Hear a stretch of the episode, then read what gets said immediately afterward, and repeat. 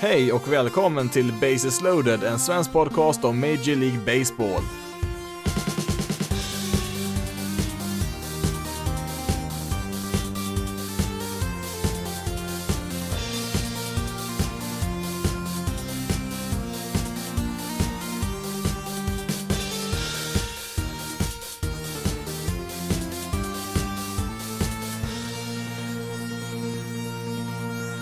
Hej och välkommen till veckans avsnitt av Bases loaded, en svensk podcast om Major League Baseball. Och i detta avsnitt så ska vi som vanligt titta tillbaka på veckan som gick här. Ja, tekniskt sett så ska vi gå tillbaka någon dag till där med första grejen här vi ska ta från New York. Det var ju nämligen så här att eh, det kom ut lite rapporter där, ja, samtidigt ungefär det som jag spelade in förra avsnittet där, som inte kom in i, i förra avsnittet då, och eh, det var ju då UNS Esperes eh, Ja, alltså, jag vet inte riktigt hur man ska beskriva den här situationen egentligen, ganska bisarrt, men det är ju New York Mets vi pratar om och eh, då Ja, det, det, brukar ju vara just Mets som är inblandat när något sånt här händer och det hade väl inte hänt något på ett tag så att det, det var väl dags här igen. Och ja, det som hade hänt det var ju att eh, eh mitt, under, min, mitt under en match då förra söndagen så eh, går man ut då från Mets sida, alltså ett officiellt pressmeddelande kan man säga då, alltså jag såg det väl först på Twitter att massa började rapportera om det att eh, Eh, Mets vet inte vart Johannes Cespedes är någonstans, alltså han var inte med i matchen då såklart och han var inte med på bänken eller något sånt där, utan eh, de visste helt enkelt inte vart han var någonstans. De hade kollat i hans hotellrum, det var liksom urpackat och liksom han var borta därifrån och ja, eh, ingen från Mets organisation visste vart han eh, var och ja, det gick man ju ut med i media då och till och med kommentatorerna kommenterade ju det här och ja, de visste ju inte heller någonting de heller, så att det var ju väldigt ovisst där och Eh, alltså, man börjar ju liksom bli lite rädd, alltså har det hänt något med honom eller vad, vad, vad är det frågan om här? Eh, eh nu visade det sig att de eh, var ganska säkra på att det inte var någon fara med hans så sett, men det känns ju lite knepigt att komma ut med det här liksom, eh, ja alltså mitt, som sagt då, mitt under en match med det här meddelandet då och inte, ja, säga något mer om det liksom. Det, det lät ju ganska allvarligt, nu visade det sig att det inte var någon större fara så. Eh, det var väl först när man fick tag på hans agent där som de fick reda på att eh, Cespedes hade valt att eh, avstå spel resten av året där han kommer inte spela någon mer den här säsongen och eh, Ja, det, det, är väl i alla fall den storyn som Mets kom ut med här då. Det finns väl en till variant där som en del hade hört från, ja, från både spelare och reporter att han kanske hade, faktiskt hade meddelat det här till Mets att han inte tänkte Eh, spela något mer i år, men eh, det, det verkar vara lite oklart eh, vem som har sagt vad här. Det, mm, ja, det kan ju lika gärna varit ett missförstånd också, att Cesperes sa en sak, Mets uppfattar en annan. Det, Ja, jag vet inte riktigt. Det, jag har inte sett något, något mer om det i alla fall, exakt vad som har hänt här, men ja, alltså hade det varit vilket annat lag som helst så hade jag väl varit lite tveksam till Cesperes äh, agerande här, men med tanke på att det är just Mets så ja, jag skulle inte bli helt förvånad om eh, de hittar på en del av det här också, så att ehm, ja, jag vet inte.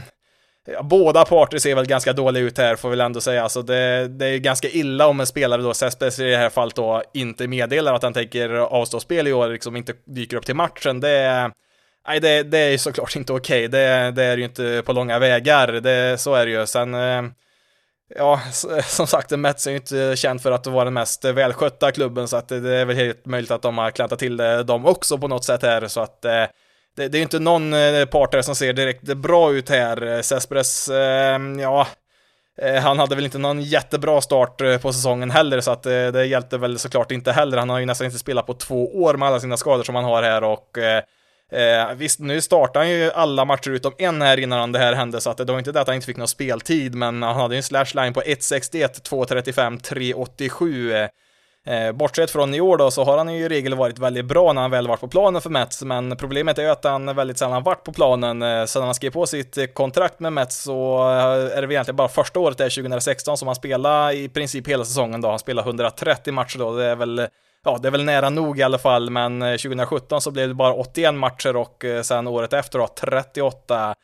Eh, det, mm, nej, det håller ju inte riktigt med den lönen som han ska ha där och eh, ja, dessutom 2019 då, alltså förra året så spelade han inte någon match alls då när han eh, Ja, jag vet inte vad det var, han bröt väl benen när han trampade ner i en grop sa de ju först, sen så visade det sig att han hade sprungit på något vildsvin där på sin ranch. Det, Ja, alltså mm, berättelsen om Cespedes och Mets, det är ju en enda soppa egentligen. Alltså det är, mm, ja, som sagt, på planen när han väl är där så har det ju sett väldigt bra ut, men det har ju hänt väldigt mycket på sidan också, så att Eh, Eh, jag, jag, tror väl nog ärligt talat att eh, många i Mets Front Office nog är rätt glada över att eh, hans kontrakt eh, går ut här efter den här säsongen. Det har mest varit, ja, mest varit problem med honom kring det här laget.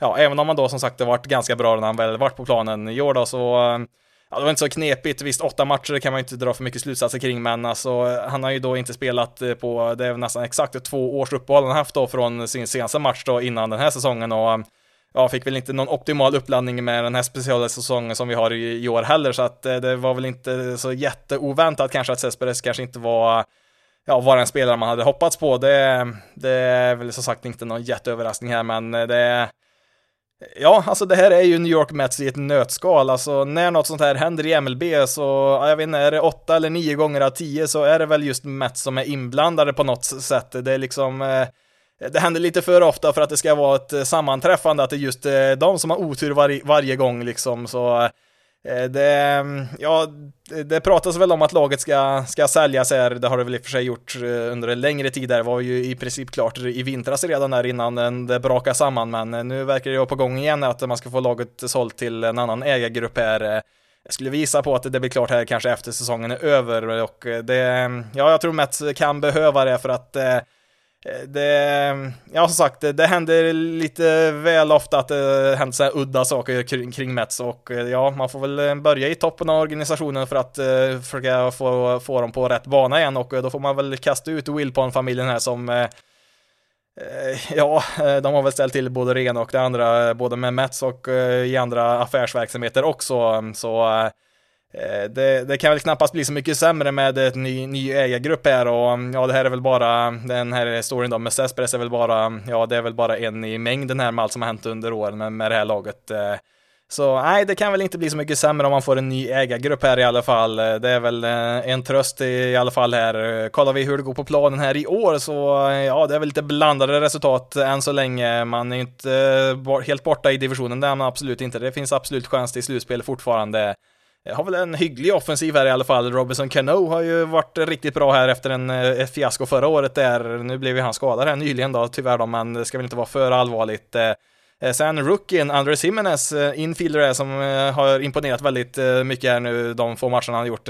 Väldigt stark debut här, gick 3 för 3 här i söndags gjorde han så Eh, det finns ju positiva tecken här också för Mets, det är inte bara negativt. Eh, DeGrom ser ju riktigt bra ut där och eh, en annan rookie, David Peterson, där har också gjort ett bra jobb där i deras rotation. Eh, sen visst, man saknar ju Syndergaard och Stroman i deras rotation, det gör man absolut. Hade man haft båda de två här så, ja, då hade det ju sett mycket mer intressant ut än vad det gör just nu i alla fall. Det Eh, som sagt, eh, man har ju ett par starka pitchers där, det har man absolut, men sen är det lite tunt när man saknar just som sagt både Syndergaard och Stroman. Ja, Stroman ska väl komma tillbaka någon gång under året här, så att eh, eh, han blir väl en liten förstärkning här under året då i alla fall, eh, till skillnad då från Cespedes då som inte kommer spela någon mer som sagt. Får vi se vad som händer i framtiden med honom här. Han är ju free agent här nu efter säsongen.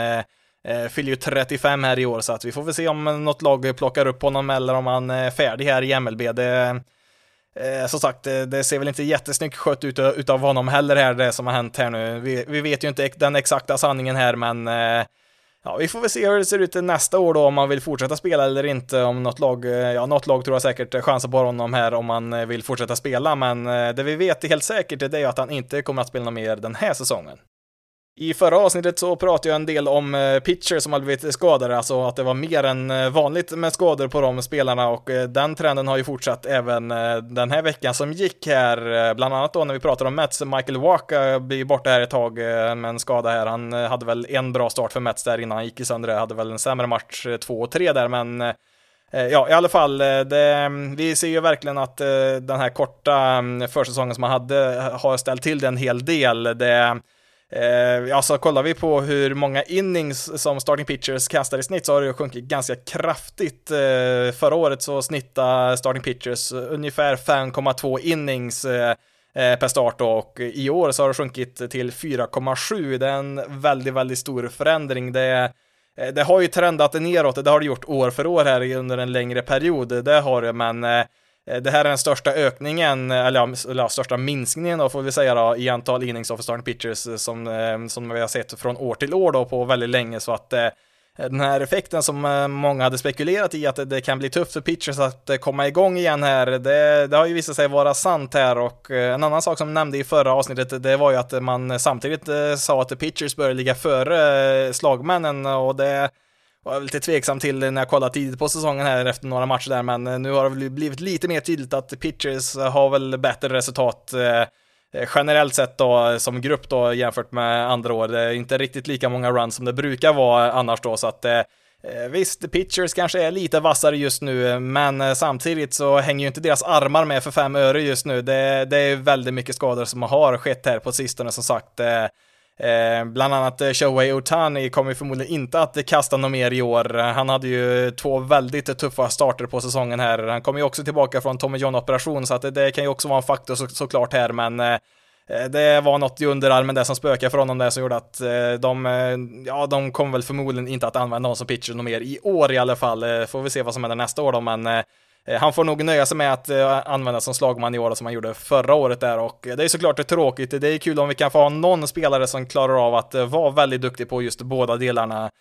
Det, mm, det, finns ju någon, ja, en och annan i minor League-systemen som skulle kunna möjligtvis klara av det också, men Eh, Eh, Otani ligger på en helt egen nivå. Vi såg ju lite grann utav det första året där innan han gick i sönder första gången att eh, han kan ju vara riktigt bra både som pitcher och slagman, alltså inte bara kompetent utan eh, all-star nivå på båda delarna så att hoppas verkligen att vi kan få se honom tillbaka i den rollen till nästa år då. Det är väl, ja som sagt den här säsongen är ju lite speciell så att det är väl kanske det är väl kanske det som är räddningen för honom här, att det just ser ut som det gör i år, att det kanske blir mer, ja, en större satsning till nästa år istället. Eh, kollar vi hur det ser ut för Angels just nu som lag så eh, nej, det ser inte bra ut alls resultatmässigt. De har näst sämst record eh, på 5-11, det var bara Pirates som har sämre resultat just nu. Eh, har varit lite trögstartat här. Ehm, Rendon bland annat där, eh, han var ju skadad när säsongen började där, men han är ju tillbaka i spel, men har inte direkt eh, levt upp till sina förväntningar där och Ehm, ja, det ser väl, det går ju snabbt ut för det här för Angels. Eh, visst, eh, det är, inte, det är inte jättemånga matcher vi har spelat, men eh, det är inte jättemånga matcher vi ska spela heller, så att det ser ju lite dystert ut för Angels här ändå. En pitcher vi inte kommer att få se överhuvudtaget i resten av säsongen, eh, det är ju Braves eh, Mike Soroka, deras bästa pitcher. Han ryckte ju av hälsenan, eh, han satte väl ner foten lite dumt där efter ett kast och mm, ja, det såg, syntes ju ganska direkt där han ramlade ju bara ihop där och när han såg att han inte ens kunde stå på foten så, mm, ja, då visste man att det här är nog ganska illa och ja, mycket riktigt så var det ju hälsenan som var av där och Eh, ja, det blir helt enkelt inget mer spel för honom i år, vilket eh, ett, eh, ja det är såklart tråkigt för Soroka själv som hade en väldigt fin rookie-säsong förra året och det är väldigt tungt för Braves.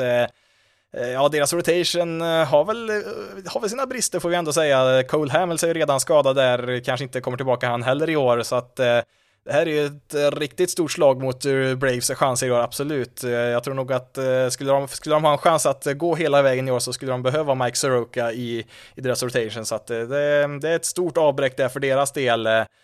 Sen hade även Max Scherzer, han fick också gå ut här skadad efter bara en inning i en match. Som tur är så var det väl bara en sträckning i låret där, så det ska väl inte ta för lång tid innan han kommer tillbaka.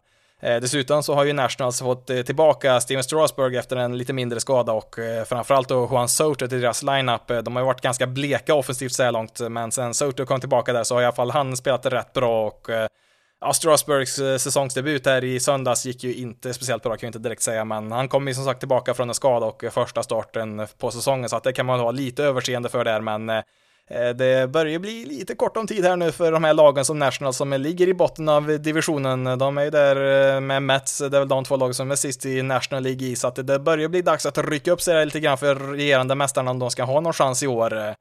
Eh, ett par andra pitchers jag vill nämna här också, då har vi bland annat eh, Rays, Charlie Morton, han har ju haft en ganska tuff start på säsongen och eh, nu har man placerat honom på deras injured list. Han tog sig bara igenom två innings här i helgen och ja, Rays som lag har väl varit ganska trögstartade här, inte borta på något sätt, det är de inte. De, ja, nu tog de ju tre utav fyra mot Yankees här så att det, de är ju med i matchen där, men det ser inte jätteövertygande ut, det gör det inte.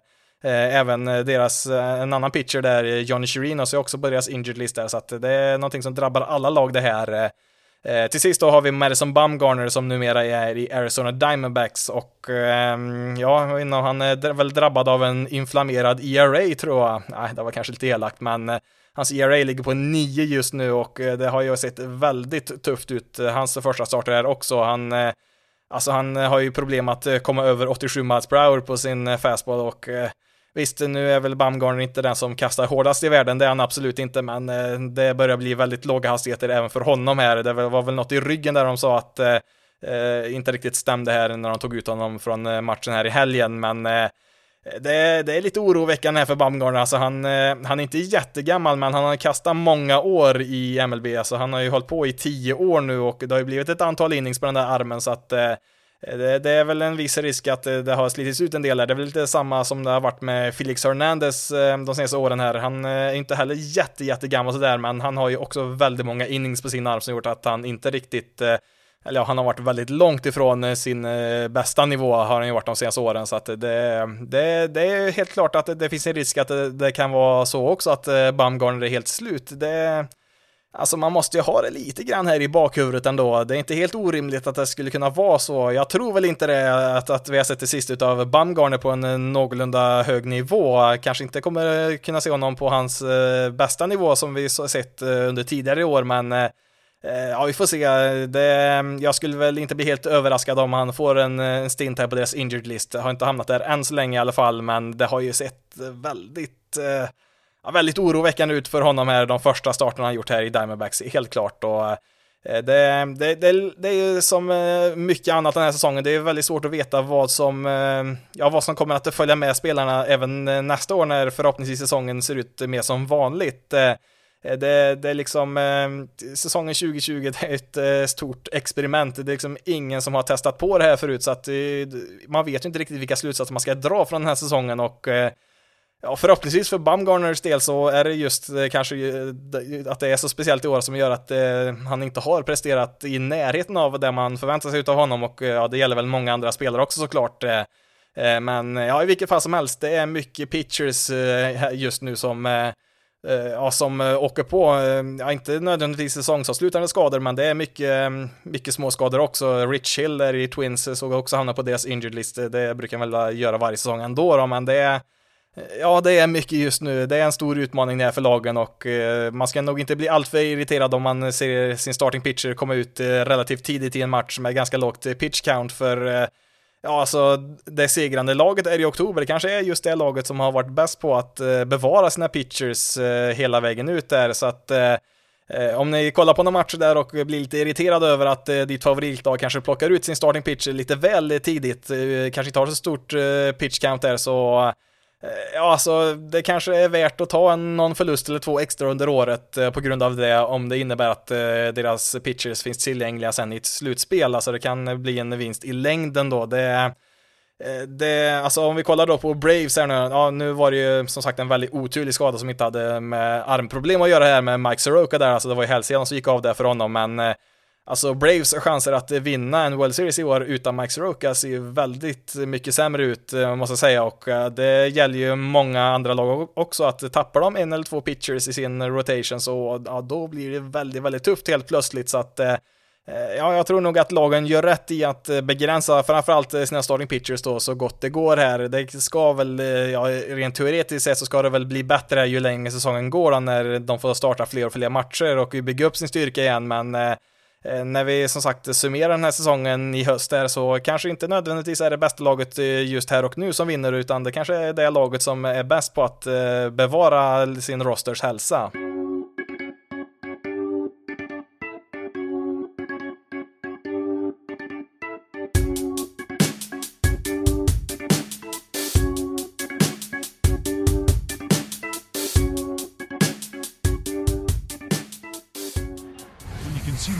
Just kind of talking about,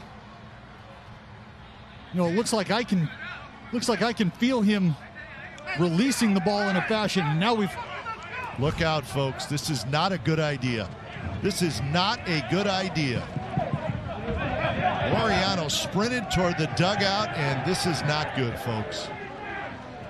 This is exactly what Major League Baseball said you absolutely yeah. cannot do. Oakland A's outfielder Ramon Laureano blev lite irriterad här i helgen. Ehm, ja, det var väl uttrycka det ganska milt här, men eh, i alla fall, han blev träffad där två gånger i söndagsmatchen här mot Astros och han blev väl träffad tre gånger totalt här i den här matchserien mot Astros och um, Ja, det är väl eh, fullt förståeligt om han var lite irriterad över det. Det har man väl all rätt att vara, även om eh, vad jag kan se så verkar väl inte ha varit något eh, avsiktligt så. Det verkar det inte ha varit, men det, det är klart att det gör ont, även om det är en olycka.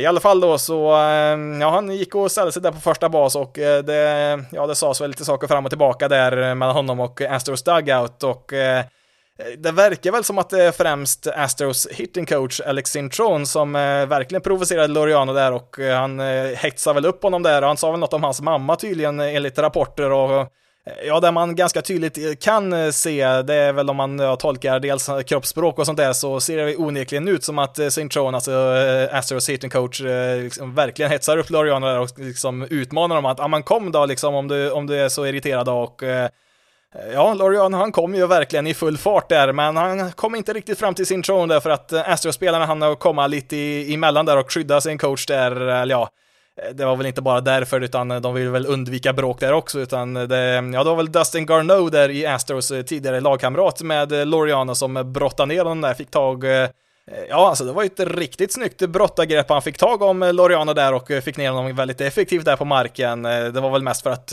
ja, lugna ner situationen så gott det gick där, liksom att undvika ett riktigt slagsmål där, så att det var väl inget liksom illa menat så mot just Loriano där, utan det var mest bara för att försöka lugna ner saker och ting och eller ja, lugna ner och lugna ner, det är väl det finns inte så jättemånga andra sätt att eh, få kontroll på situationen när det kommer en fullständigt ursinnig spelare rusande mot en än att eh, ta tag i en och försöka bara hålla i där. Så att eh, det var väl eh, det bästa man kunde göra i situationen där och ja, det är väl egentligen bara Garneau där som eh, brottade ner honom som är den enda, ja, den enda sympatiska människan i hela den här händelsen för att eh, Eh, om man jämför med eh, när det blev lite hett där mellan Dodgers och Astros här för någon vecka sedan så eh, man kom ut från deras dugouts där och eh, skällde väl lite på varandra där men såg väl ändå till att eh, ha lite avstånd mellan varandra så att det var inget knuff eller något sånt där utan eh, man höll sitt avstånd där, det, det, hade man ju inte här då. Det, jag kan förstå det som sagt om någon fångar upp Loriana där, men det blev en stor hög med liksom en 50, 50 personer typ i en stor klunga där som stod och tryckte mot varandra och försökte lugna ner och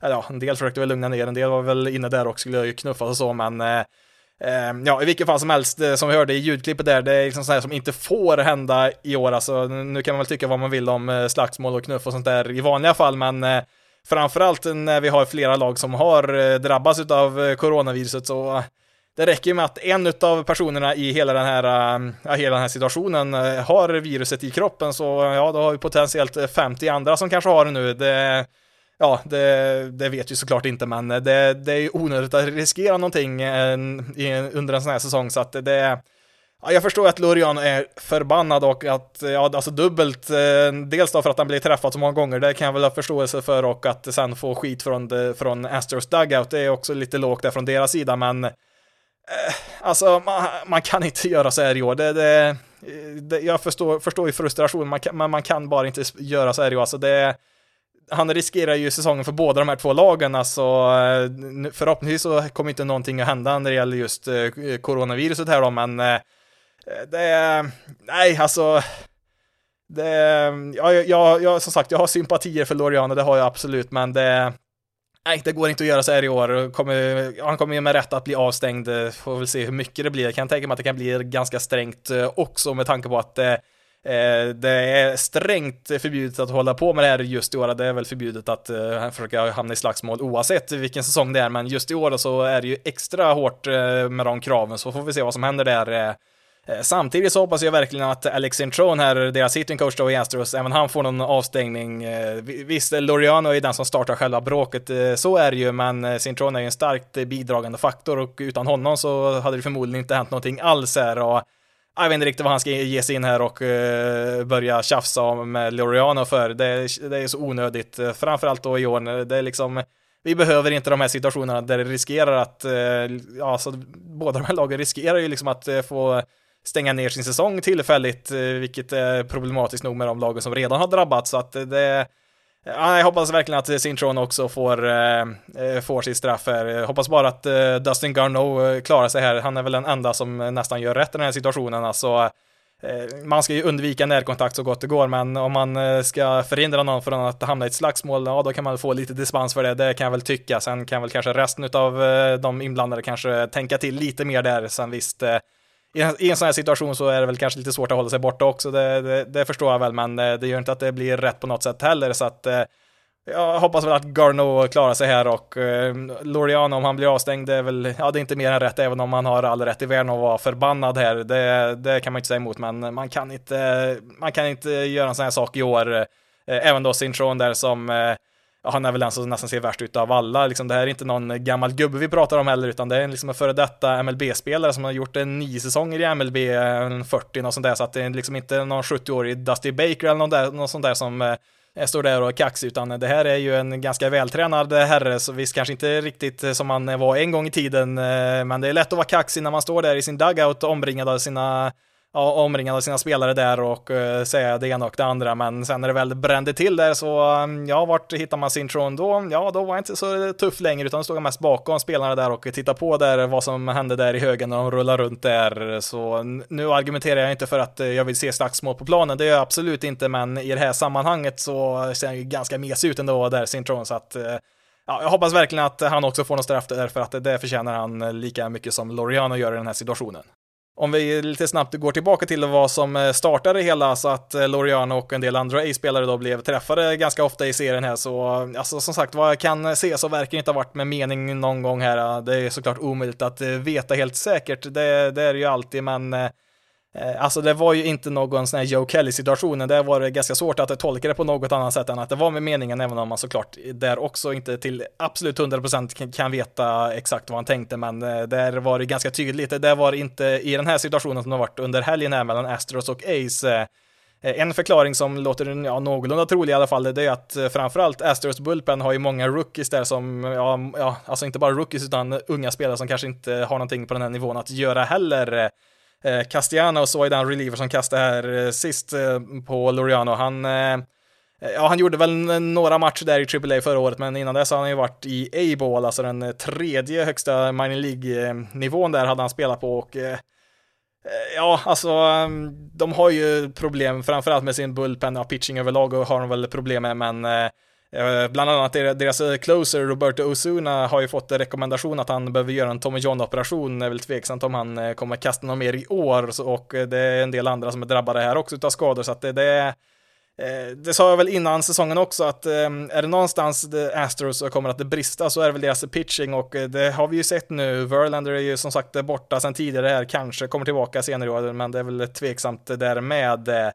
Ehm, ja, och eh, vi, vi, ser ju det scenariot utspela sig här nu att uh, det, när deras pitching kollapsar här, ja kollapsat har de väl kanske inte riktigt gjort, men eh, det, det ser inte jättebra ut om vi säger så, så um, ja, då har ju Oakland då just eh, tagit chansen här för att det, det, är ju A som har bäst record i divisionen och faktiskt bäst record i hela MLB. De är 12-4 just nu, leder divisionen med fem matcher för Astros och Rangers. Eh, och kollar vi på Oakland så har ju de en utav, ja de har väl framförallt en utav ligans bästa bullpens just nu. Deras rotation har väl varit lite upp och ner där och offensiven ser ju bra ut. Eh. Ja, de saknar ju Chris Davis där, har ju fortsatt spela lika dåligt som han gjorde förra året tyvärr då och eh, Ja, intressant nog så har ju just eh, Roman Loriana kanske varit, eh, ja, kanske inte den absolut bästa, men en av deras bästa offensiva spelare också, så att nu kanske de riskerar att få klara sig utan honom här ett, ett tag då, tack vare den här situationen, så att det är också Eh, en konsekvens här utav Lorianos eh, beslut här, alltså inte bara att det riskerar hälsan för båda lagen här och deras eh, fortsatta säsong, men även att han då genom en avstängning plockar sig själv ur deras lineup där i Ace och det är nog inte bara en eller två matcher man kommer bli utan Loriano här nu, utan jag kan tänka mig att man vill avskräcka andra från att göra något liknande framöver här, så att det kommer nog bli betydligt fler matcher. Kommer det bli åtta som Joe Kelly fick? Ja, kanske inte, men som sagt, det kommer nog bli mer än en eller två matcher, det tror jag absolut. Och det, det är klart att Ace blir ett sämre lag på planen utan Loriano, för att han har ju som sagt varit en av deras bättre spelare så här långt, så eh, Ja, han är en, en utav nyckelspelarna här till deras framgång eh, under början av säsongen, så att det eh, nej, återigen, jag sympatiserar för att Loriano, att han blir riktigt förbannad där och nu vet vi väl inte exakt allt vad som sades där när de tjafsade med varandra där, men nej, alltså man måste bita ihop den där situationen, hur förbannad man än är där och hur mycket den tar emot där så eh, Nej, man, kan, man har inte råd med sådana här situationer i år. Alltså det handlar inte bara om Astros och Ace i det här fallet. Det, är liksom, det här skulle potentiellt kunna drabba andra lag också och eh, ja, i, i längden skulle det kunna innebära att hela säsongen stängs ner om eh, fler och fler spelare blir infekterade och testas positivt för covid-19. Alltså, det säger sig självt, eh, om du trycker ihop 50 stycken i en stor hög, liksom som om det vore en konsert, liksom, då Ja, men det är klart att eh, riskerna ökar ganska rejält att någon blir drabbad eh, utav det här, så att eh, det eh, det finns ju en miljon andra saker att avsky Astros för, det gör det absolut, och eh, det här är ytterligare en sak eh, man kan lägga i den negativa kolumnen för dem här, men trots det så måste ju ändå Loriano behärska sig här. På tal om coronarisken som finns så kan vi väl ta veckans coronauppdatering här också och eh, ja, det går väl tekniskt sett eh, lite åt rätt håll. Det har ju inte varit eh, felfritt, det har det ju absolut inte varit, men eh, det har väl, ja, i sin helhet har det väl varit mer positivt än negativt. Det positiva är att både Marlins och Phillies är tillbaka i spel och de har ju spelat bättre än väntat tycker jag ändå efter att de fick liksom en veckas uppehåll. Det är ju inte helt lätt att komma tillbaka från det, men Ja, Marlins, eh, de har väl nästan vunnit mer än de förlorat sedan de började spela igen och eh, det är ju trots att de fick eh, sätta 13 spelare på deras injured list där. De fick ju plocka in en massa waiver claims, fick de lägga in där och plocka upp en massa AAA-spelare för att fylla ut sin roster. Man har ju klarat det rätt bra ändå. Plocka upp bland annat Eddie Alvarez som var med i USAs skridskolag i short track i OS 2014 där och vann ett OS-silver i någon stafett där så att ja, det är en udda skara spelare man fått samla ihop där i Miami, men ja, det har ju funkat relativt bra så här långt. Eh, även Phillies gick väl bättre än väntat eh, tycker jag. Man tog eh, två utav fyra mot Yankees där i första serien efter man kom tillbaka, vilket är ganska starkt där efter så långt uppehåll där. På tal om Phillies så plockade de ju även upp Spencer Howard, en starting pitcher som fick göra sin MLB-debut. Eh, han är väl en av de få prospects som man har kvar där i Phillies, har ju ett av ligans sämre farmsystem just nu, men eh, man har ju sett fram emot eh, Howards debut här och ja, nu gick det inte så jättebra då, han kom ut i den femte inningen, har tillåtit fyra runs där på, i matchen, men samtidigt så, mm, han har ju inte spelat en match på flera veckor, det, det finns ju inga mining League-matcher, utan det är ju bara internmatcher med deras reservspelare som har varit tillgängligt här och sen försäsongen, så Eh, det, det, är inte så konstigt om eh, hans första match här i MLB inte såg så jättevass ut, men eh, förhoppningsvis ska väl han vara en viktig del av deras rotation här i framtiden. Det som har varit lite mer negativt är ju St. Louis Cardinals. Det är ju där de nya fallen av covid-19 har dykt upp och det har ju, ja, det har ju kommit i olika omgångar här. Det var ju ganska länge sedan första fallet kom här. De har faktiskt inte spelat en enda match i augusti månad. Eh, de fick ju ett eh, gäng spelare och ledare med positiva tester och eh, sen så kom det väl en eller två där någon dag efter där, efter att de har testat lite fler där och det såg väl ut som att de skulle vara tillbaka i spel här i helgen, men då dök det faktiskt upp ett par till positiva fall där som gjorde att man fick ställa in fler matcher. Det ser väl ut i nuläget som att ja, torsdag här är väl det absolut tidigaste de kan vara tillbaka i spel och Eh, totalt så är det väl ja, ett dussintal spelare och ledare som har testats positivt, eh, men eftersom att de har kommit i olika omgångar här så är det väl kanske en del spelare som eh, redan är tillbaka här ganska snart efter att de har fått det ur systemet här, får vi se. något positivt i den här situationen är väl att man lär sig lite grann av den här situationen som uppstod mellan Marlins och Phillies. Eh, det var ju ganska onödigt att eh, de två lagen spelade mot varandra den där helgen när Marlins hade fått eh, flera positiva fall där. Det gjorde ju att även Phillies fick avstå spel trots att de inte hade drabbats av viruset. Nu drog man ju i handbromsen betydligt tidigare här den här gången med Cardinals och ställde in alla deras matcher där så att deras motståndare kunde fortsätta att spela sina andra serier sen så att de inte behövde göra som Phillies och även de isolera sig i en vecka så, så att Eh, det, är det något positivt så är det väl att man gör små, små framsteg i alla fall om man vill eh, se det från den ljusa sidan här, men eh, det finns ju en del problem med det här också. Cardinals har ju som sagt inte spelat en enda match i augusti månad. De har spelat bara fem matcher i år, medan andra lag kommer vara uppe i runt 20 matcher när de är tillbaka i spel här, ja, om de nu kan spela på torsdag då, så att det det blir ju väldigt haltande tabeller och eh, jag, jag tror inte vi kommer få se Cardinals spela några 60 matcher i år. I så fall måste de spela 55 matcher på 46 dagar. Eh, alltså det finns en viss gräns på hur många double headers man kan eh, kan lägga in under en viss period, även om man bara spelar sju innings. Så att jag tror inte att vi kommer få se Cardinals spela 60 matcher, utan man kommer helt enkelt få använda sig av vinstprocent som avgörande faktor i i tabellerna när de summeras här. 27 september är sista dagen man, man spelar i grundspelet. Eh, eh, det här har man ju som sagt eh, gjort förut, jag tror jag nämnde det i förra avsnittet, att det har ju varit andra säsonger när en del lag inte spelat riktigt lika mycket matcher på grund av att säsonger har varit förkortade och sådär, så att det, det, är inte något nytt, det är det absolut inte och det kommer bli så här att om något mer lag drabbas av positiva tester och får ett längre uppehåll så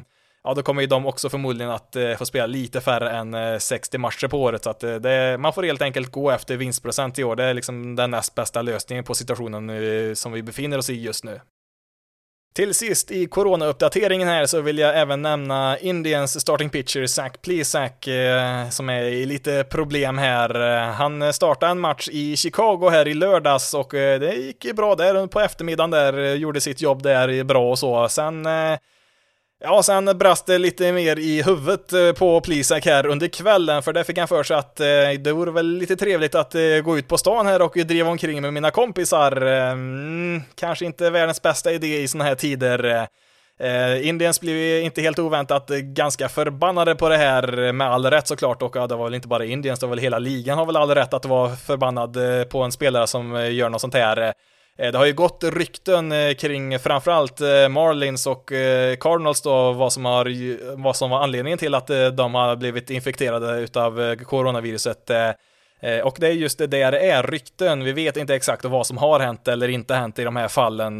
Men med Plisak, det vet vi ganska säkert vad som har hänt. För Indians, de Ja, de skickade hem honom i förtid. Han fick inte ens eh, flyga hem eh, till Cleveland, utan han fick ta en hyrbil och sätta sig och köra i fem timmar hem till Cleveland och tänka över vad han har gjort här. Så eh, Nej, Indiens är ju med all rätt irriterade på hur Plisak betedde sig här under, under resan till Chicago och vi får väl se om han får något mer straff än så här. Han startar ju då i, i lördag som sagt och eh, har ju sin nästa planerade start då på torsdag. Får vi se om han får något ytterligare straff eller inte där. Eh, det kan ju bli en intressant eh, fråga här för att eh, ja, dels är ju Indiens ett av de mer strikta lagen tydligen när det gäller att eh, följa de här hälsorestriktionerna som finns. Eh, samtidigt så är ju Plisak inte någon dussinarm där i deras bullpen, utan han har ju startat tre matcher i år, bara tillåtit tre runs med en ERA på 1,29, så att Eh, han är ju helt klart en viktig spelare i deras lag här, sen får vi se då hur de, eh, hur de eh, går vidare här, om de vill stänga av honom längre eller inte. Han har ju skickat ut någon ursäkt här, det har han ju gjort, så att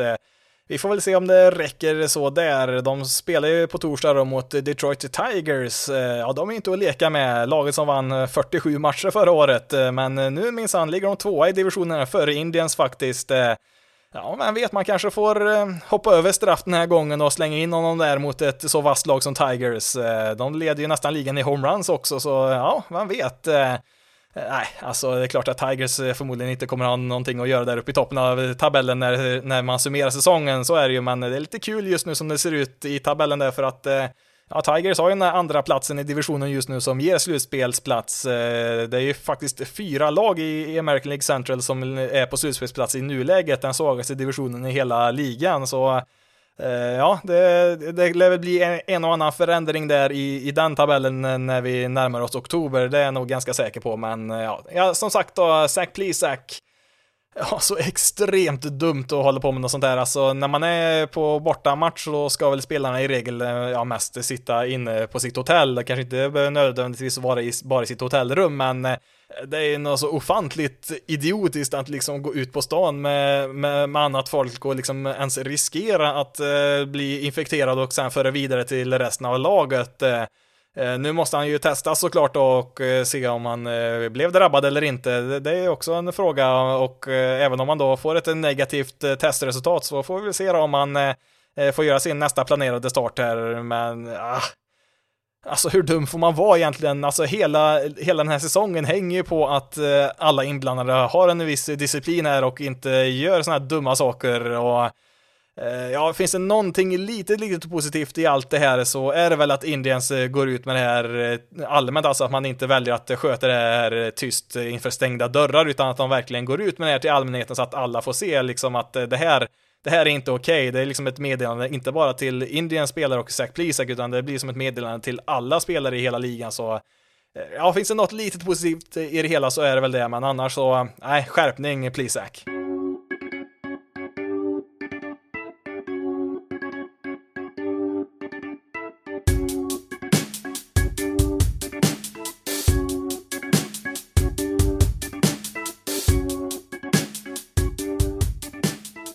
Då ska vi avsluta avsnittet med veckans bästa och sämsta. Det har vi inte hunnit med att göra i år, så det ska vi passa på att göra här nu. Men först ska vi då ta veckans statistik. Eh, då har jag den här veckan kollat eh, på topplistan eh, över starting pitchers när det gäller strikeouts per nio innings, alltså i snitt hur många strikeouts de kastar för var nionde inning som de är i matcherna och på topp 10-listan där så hittar vi tre namn där jag plockat ut. Trevor Bauer, Luis Castillo och Sonny Gray. Och eh, vad de har gemensamt, ja det är att de är starting pitchers för Cincinnati Reds. Eh, kanske ligans hetaste starting pitching-trio just nu. är.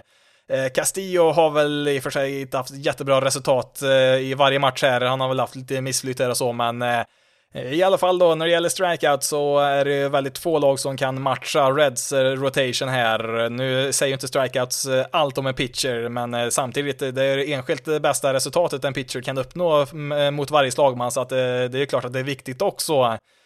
Just nu så har Trevor Bauer 14 strikeouts per 9 innings, Castillo och Gray ligger på 13. Det är riktigt, riktigt höga siffror för en starting pitcher. Och ligger man över 10 så har man bra siffror där för en starting pitcher kan man säga. Det är egentligen bara Ja, I vanliga fall så är det bara reliever som ligger så högt och nu är vi tidigt på säsongen och de här siffrorna kommer säkert att eh, gå ner en del, men eh, eh, det är väl fortfarande troligt att de kommer att ligga med där ganska högt upp säsongen ut, även om de kanske rent tekniskt sett kommer att ha lägre än 14 och 13 strikeouts per 9 innings. Men i alla fall då så, alltså Reds pitching, alltså deras starting rotation ska jag väl kanske först och främst säga har ju varit fantastiskt bra. Sen har de inte fått så mycket hjälp bland de andra lagdelarna i vissa matcher här.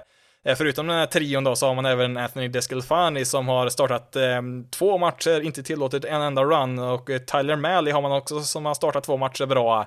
Eh, en match fick man plocka in eh, en rookie, TJ Antone, och eh, han debuterar också väldigt fint där så eh, Ja, sen har man ju Wade Miley då som man fick in som free agent här i, i vintras. Han var ju däremot urusel då. Han kom väl ut i andra inningen i sin första start där och hamnade sen på deras injured list. Så att perfekt har det väl inte varit, men Alltså, det är svårt att se någon rotation eh, uh, vara på riktigt samma nivå som eh, Reds har varit här i början. Det är Indiens då, det är väl uh, Ja, det är väl de två som är bäst just nu när det gäller starting rotations. Kan väl säga att de leder sin respektive liga då, alltså American League och National League. Men det slutar inte riktigt där, för att eh, om vi kollar på deras bullpen istället så är det helt tvärtom. Det är nästan den sämsta Bullpenen i hela MLB just nu. 7,7 är deras ERA, eh, ungefär i samma nivå som Cubs, som även de är ett lag som har en väldigt bra rotation, men urkass bullpen i nuläget. Eh. Eh, men med det sagt, vilken bullpen är det som har mest strikeouts per nio innings i hela MLB? Jo, det är såklart Cincinnati Reds. Eh, inga bra resultat eh, däremot då, men strikeouts, det fixar både deras rotation och bullpen i alla fall. Har vi kanske en del med att göra att de har plockat in Kylie Bodie som startare och driver Driveline, ett företag utanför MLB som jobbar med att eh, utveckla pitchers skulle man kunna säga. Det är många som numera åker till deras lokaler när säsongen är över då, så att eh, vintern spenderar de där och eh, ja, helt enkelt eh, utvecklar nya typer av kast och förbättrar sin teknik och sånt där så att de blir bättre när nästa säsong börjar och det har Ja, det har hjälpt en hel del pitchers att nå mer framgång. Trevor Bauer var väl en av de första som hakade på den där trenden och sen har ju många följt efter.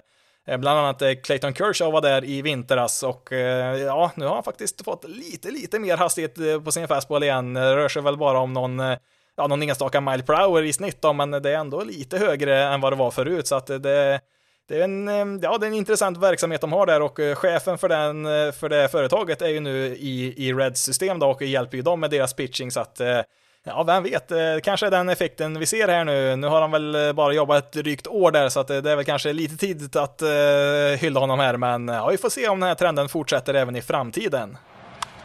High drive, deep left field. Peralta is not even gonna move as that ball is gone. Tatis, second deck. Home run in each of the three games of this series. Home run number eight of the year. Fernando Tatis Jr. Get to know that name. Veckans bästa blir Fernando Tatis Jr. Fyra homeruns i helgen, åtta totalt nu, gör att han är delad etta i hela MLB tillsammans med Aaron Judge. Eh, kanske den hetaste spelaren av alla just nu i MLB och eh, han fortsätter ju vara lika bra som han var förra året. Eh, han har ju bara spelat ungefär en halv säsong, han var ju skadad en del och så, men ja. Uh, han är kanske är den mest underhållande spelaren i MLB just nu. Det händer ju en hel del på båda sidor om bollen när han är på planen. Uh, Eh, hans Padres har ju gått eh, stundtals ganska bra här inledningsvis, eh, har väl en liten lucka upp där till Dodgers och Rockies i National League West, men de hänger ju med där och ja, det har varit en hel del intressanta starter för en del spelare här i Padres. Ska även nämna Den Nilsson Lamet, en starting pitcher som har startat fyra matcher riktigt bra där. Inte kommit så långt in i matcherna, men resultaten är ju där i alla fall. Saknar väl kanske lite grann bara Manny Machado där att han ska komma igång, men annars så, ja, en positiv start för Padres som lag och framförallt då för Tatis. Oh And he my. launches one to left. That ball's deep. That ball's gone! Are you kidding me? No! This is incredible! Det är ju inte varje dag, på sistone i alla fall, som eh, Tigers kommentatorer i ren extas inte riktigt vet vad de ska säga i sändningen. Eh, men det är här vi hämtar eh, veckans sämsta och det är Pirates pitcher Derek Holland som får plocka hem den utmärkelsen den här veckan och jag tänkte jag skulle beskriva hur hans ja, 11 första kast gick i den här matchen så att man kan förstå varför kommentatorerna låter som de lät i det där ljudklippet.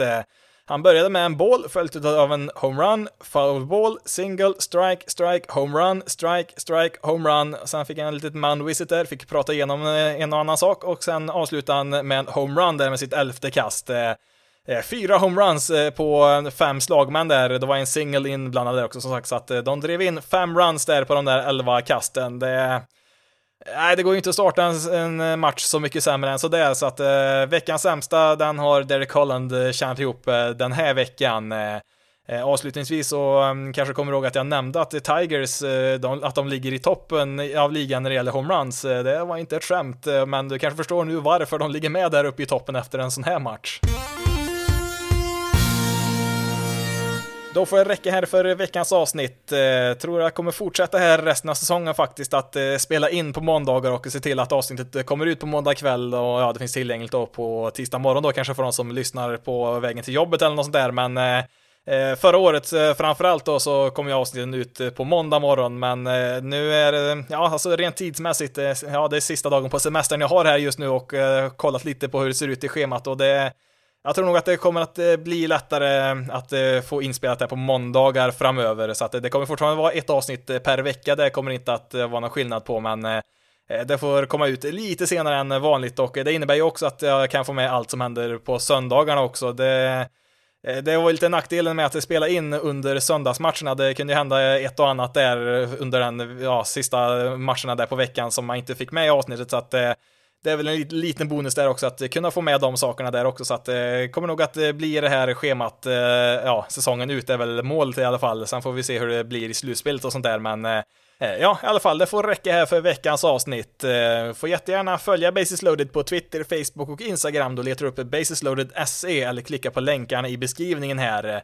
Eh, du kan även mejla till basisloaded.se.gmail.com. Eh, du får även jättegärna betygsätta den här podcasten där du lyssnar på podcast eh, och skriva omdömen och sånt. Det hjälper andra att hitta podden. Men nu har jag pratat tillräckligt för idag. Mitt namn är Jonathan Fabri. Tack så jättemycket för att du har lyssnat på detta avsnitt av Basis Loaded. Ni får ha det så bra där ute, så hörs vi nästa veckas avsnitt.